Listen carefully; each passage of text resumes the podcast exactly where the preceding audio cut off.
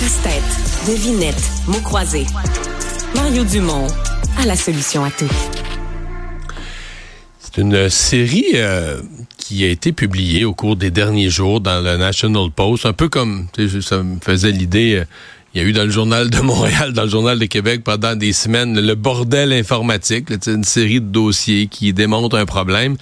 Et dans le cas du National Post, c'est peut-être sur une moins longue période, mais c'était le dossier Canada Undefended, c'est-à-dire le Canada non défendu, je sais pas si je traduis bien, mais le Canada qui s'adresse à toute la question de l'armée canadienne versus la grandeur du territoire, dans le contexte de la, euh, de la Russie, de Poutine qui représente une menace, du Grand Nord canadien à défendre. Et Est-ce que l'armée canadienne là, est en mesure de défendre le territoire canadien? Euh, ça soulevait quand même, tu, tu, tu lisais, bon, puis en fait travaillé différents collaborateurs là-dessus, ont eu des textes de différents collaborateurs là-dessus.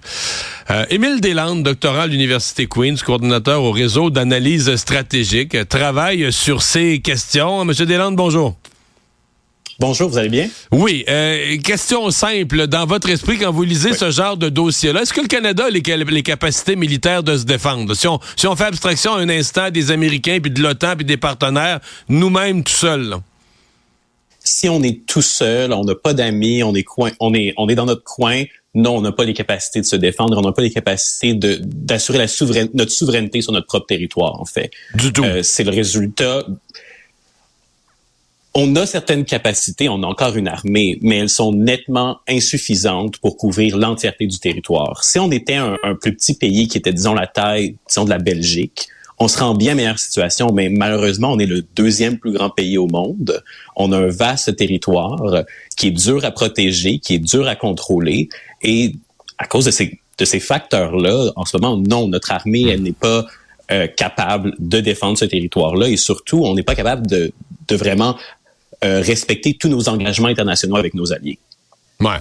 Ouais, ça c'est l'autre problème. Parce que on, dit dans un des textes là, on disait il manque au Canada au moins 16 000 soldats. On disait tous les départements à peu près, que ce soit la marine, l'aviation, l'armée de terre, euh, partout là, on manque à la fois de ressources humaines, de ressources matérielles. Est-ce que vous faites un portrait si critique de l'armée canadienne?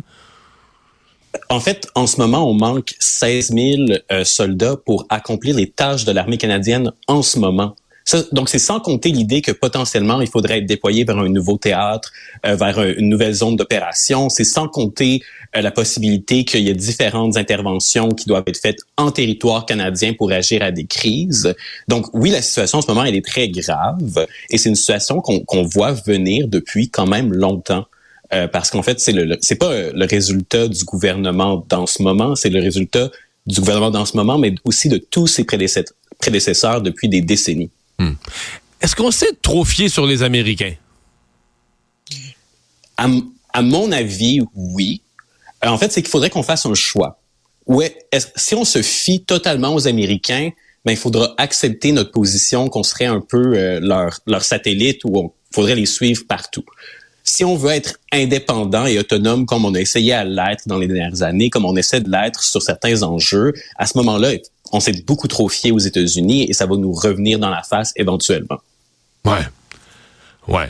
Et ça dépend aussi. Euh, on parle beaucoup euh, ces jours-ci de Brian Mulroney, qui est décédé hier, à l'époque où Brian Mulroney et Ronald Reagan étaient comme les deux doigts de la main on aurait pu dire, ben si jamais il arrive quelque chose au Canada, M. Reagan va recevoir un téléphone de son ami Brian, puis ça va être réglé en deux temps, trois mouvements. Mais si dans quelques mois, c'est Donald Trump qui dirige aux États-Unis, avec le genre de, propos ou de position qu'il a face au Canada, on peut se demander, est-ce qu'on a un allié fiable là, en cas d'événements ou de menaces ou d'événements qui tournent, euh, qui tournent mal? Là-dessus, on a, je dirais que j'ai une bonne nouvelle, mais aussi une mauvaise nouvelle. La bonne nouvelle, c'est que peu importe euh, à quel point on investit, ça demeure que le Canada demeure critique pour la défense des États-Unis. On est leur voisin au nord, on est le pays qui est le plus proche d'eux. Peu importe la situation, le Canada va demeurer euh, un, un, allié proche et va probablement être défendu par les États-Unis parce qu'ils peuvent pas se permettre de ne pas défendre le Canada. Par contre, la mauvaise nouvelle, c'est que effectivement, si Donald Trump revient à la Maison Blanche, notre marge de manœuvre, elle va être beaucoup, elle va, elle va diminuer parce qu'il a déjà, il a déclaré publiquement déjà que si les pays membres de l'OTAN n'atteignent pas le 2% ben Donald Trump mm. devrait les attaquer. Euh, je veux dire, Vladimir Poutine devrait les attaquer et il les défendrait pas. Euh, donc, il y a des signaux très forts qui sont déjà envoyés par Donald Trump à ce niveau-là, qui va pas accepter que les pays membres de l'OTAN, y compris le Canada, ne fassent pas leur part des choses. Je suis curieux de vous entendre sur un sujet. Quelqu'un qui connaît un petit peu ces questions-là euh, me disait récemment, ben, sur le 2% justement, il disait, tu sais, de l'armée, là, c'est pas comme euh, tu vas au Costco puis t'achètes, là. Tu sais, c'est les, planifications euh, d'achat d'avions, de bateaux, c'est sur des années faire des plans. la personne, dans me disait, même si on voulait dépenser, on débloquait les budgets, on voulait dépenser vite, vite, vite le 2% tu sais, on voulait l'avoir en 2027, mettons on serait pas capable, à moins de jeter l'argent dans un bol de toilette. Il n'y a, pas de dépenses militaires qu'on serait capable de faire parce que si tu t'es pas, si tu t'es pas mis en ligne euh, chez un constructeur de bateaux, d'avions pour commander dans des, dans des commandes, tu commandes pas ça, t'achètes pas ça comme ça, euh, j'en veux 12, j'en veux 20. Là, ce sont des programmes d'achat de long terme dans lesquels le Canada, ben, dans certains cas, est inscrit, oui, mais dans d'autres cas, est, est pas là, est pas dans le décor. Donc, euh, il y a une notion de temps, non? Absolument. En fait, si demain matin, après une, nuit euh, de sommeil, tous les partis politiques, tous les politiciens à Ottawa se réveillaient, ils ont eu euh, un moment, euh, une, révélation soudain, ils veulent atteindre demain le 2 Il faudrait qu'ils investissent environ, je pense, autour de 16 milliards de dollars, mais on n'aurait même pas la capacité de, dépenser ce montant-là. Parce que le problème, en fait, est au niveau du processus d'approvisionnement. c'est un peu le nœud de la guerre, puis on l'a négligé pendant longtemps. Mais maintenant, c'est rendu carrément une menace pour notre sécurité, le fait qu'on est il y a aucune agilité dans notre processus d'approvisionnement.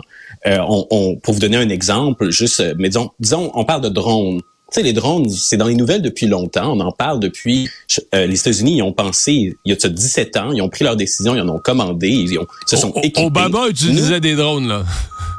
Exactement. Abondamment. Nous, ça nous abondamment, et nous, ça nous a pris 17 ans faire un choix et arriver à une décision pour choisir quel type de drone on aimerait avoir et on aimerait commander on aurait besoin.